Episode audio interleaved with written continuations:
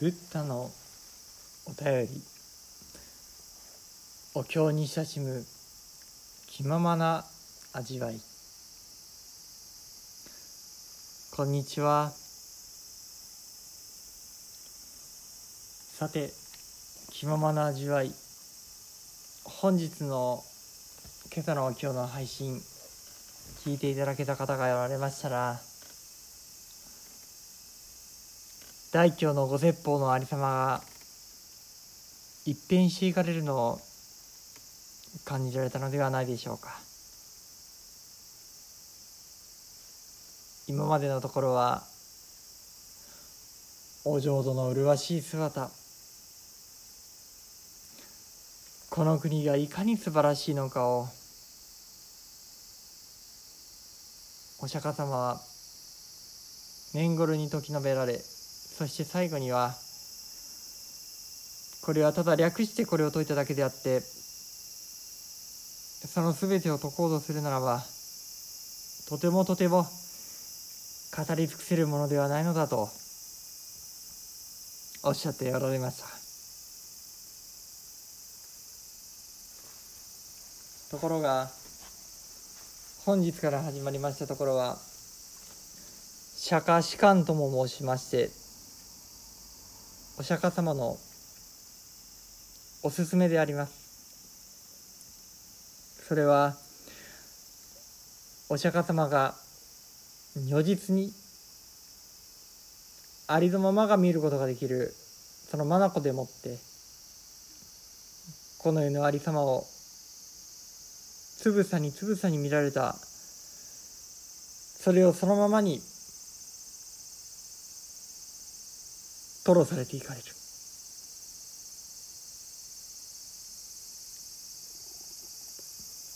そこにはある意味ゾッとするような言葉もあるように感じております。そしてまた注目したいのは聞き手が阿南尊者から弥勒菩薩へと変わっておられます。お釈迦様が目の当たりに見られたこの世のありさまそのことをここから丁寧に丁寧にと申しますがありのまま何の遠慮もなく一切の躊躇なく弥勒菩薩に対して吐露していかれるのでありました何万だうなんだ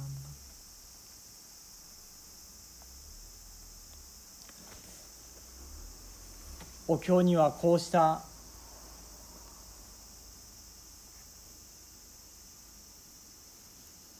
ある意味厳しい面と言ったらいいでしょうかとても厳しいそうした一面があることもき逃してはならないと思っております。むしろこれを聞いて厳しいと感じてくださるのならまさにそこに仏様のやるせないお慈悲どうかどうかこのことに耳を傾けておくれとの叫びが。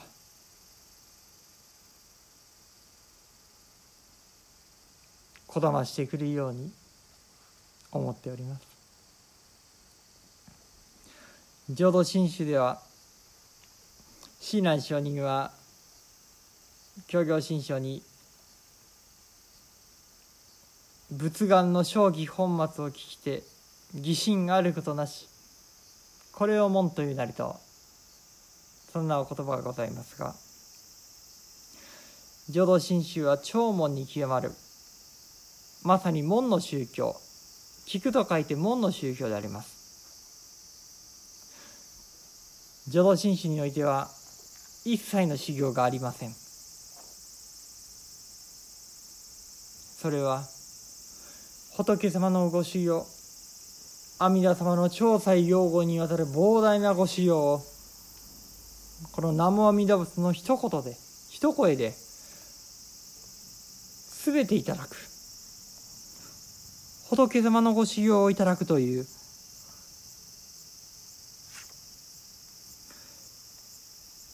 ある意味とんでもないようなそんな教えだなということ。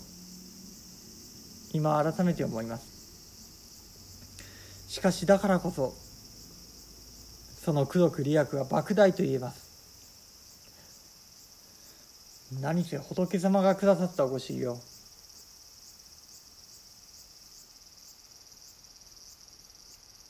そしてそこ何の遠慮なく大胆にむしろ全てまるっといただいていく。それが浄土真宗の大乗の至極たるゆえんでございましょう。さて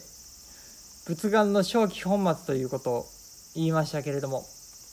これは仏様の願いの正気とはその起こり起こり生まれた理由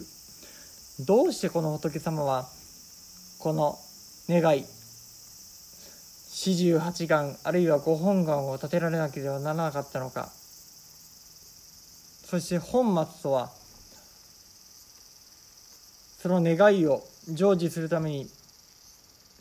一体仏様はどのようなことをされたのか。本。そして松とは今現にその願いが成就してどのようにお働きくださっているのか。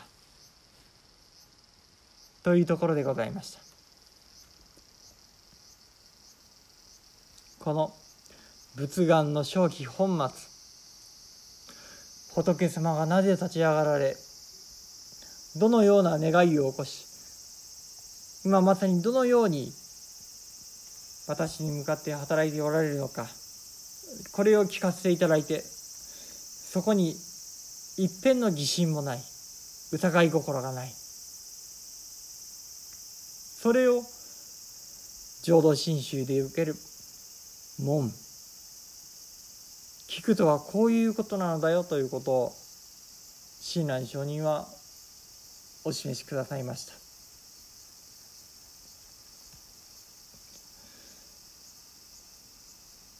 そこからこの大無量寿経をいただいてみますと今までいただいてきたところは仏願の本末にあたります。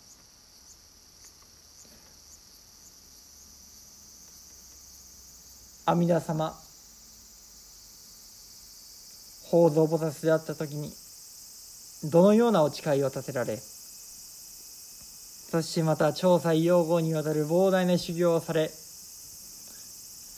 して今お釈迦様が成就門として今阿弥陀様は実行の昔に成仏されこのように働いておられるんだよ。お浄土のありさまはこのようだよということを今現に神通力をもって目の当たりに見られそのありさまを詳しく詳しく説いてくださっておられました。そして本日のお経の配信から始まりましたこの釈迦士官まずは三読段そして五悪段へと続いてきますがそこはまさに正気の部分。仏様の願いがなぜ起こらなければならなかったのか。むしろこのありさまを見て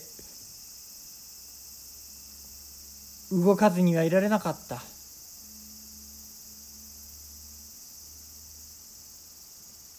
お慈悲の日は悲しみという字を書いておられます。この悲しみとはインドの言葉でカルナうめきという意味がある言葉ですこの三毒五悪のありさまを見てうめかずにいられなかったじっとしはおれなかったそうした仏様が今何万打仏何万打仏どうぞ聞いておくれ。どうぞ私のすべてを。受け取っておくれ。我が名を呼んでおくれと。切々に。お働きくださっておられます。何万ラブ何万ラブここの三読五悪談三読談本日拝読したところに「異様二無人行きやすくして人なし」とございました。お浄土はこんなにも素晴らしい世界なのに行く人がまるである。どうして皆さんはお浄土に行こうとされないのであろうか。そんなことお釈迦様はただただ悲しまれまたその中にもどうぞこの悲しみを分かち合ってくださる方よ。その国逆位せずどうぞ。極上の賞を得て命の楽しみ極まりあることないこの